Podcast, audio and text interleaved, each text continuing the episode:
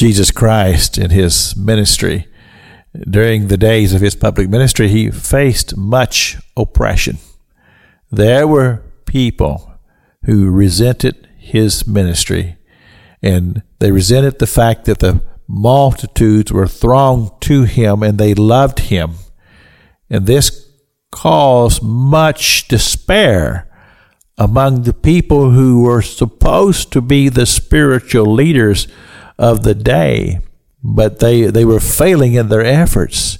You see, people don't understand that even when uh, people who supposedly were in authority, when they would preach to the people, there would be something absent.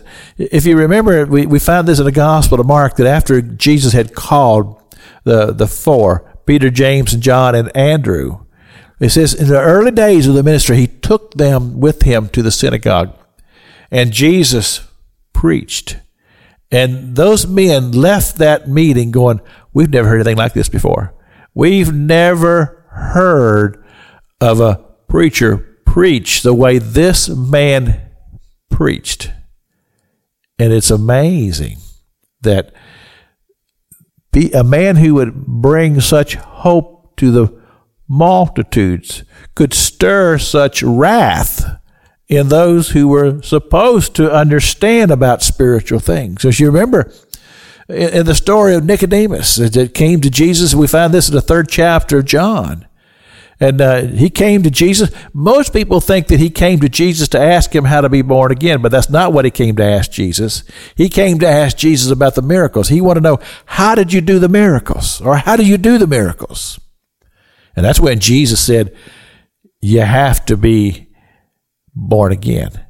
And even then, Nicodemus didn't understand it. He said, Well, you mean I have to go back into my mother's womb and be born again? And then Jesus explained to him, You have to be born of the water and of the Spirit.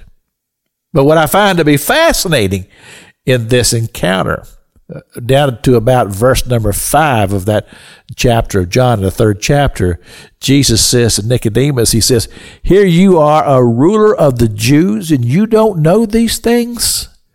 And I think that that message could have been given to almost all of them who were spiritually in charge. Sadducees and Pharisees and scribes and, and these people. They were the ones who were establishing plots to kill him. We find this in, in, in, the Gospel of John, right after the resurrection of Lazarus. In that same chapter, it talks about they convened a council. It says, We've got to kill him. Much oppression. Jesus faced much oppression and much opposition.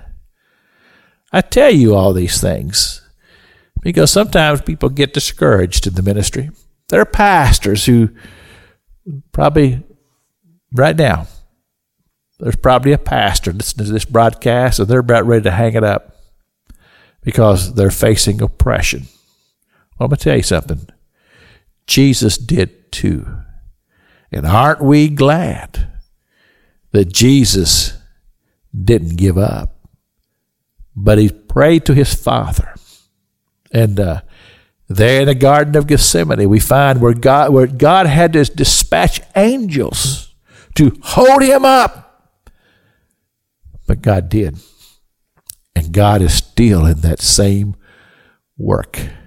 It's Pastor Jack King with the gospel on the radio broadcast.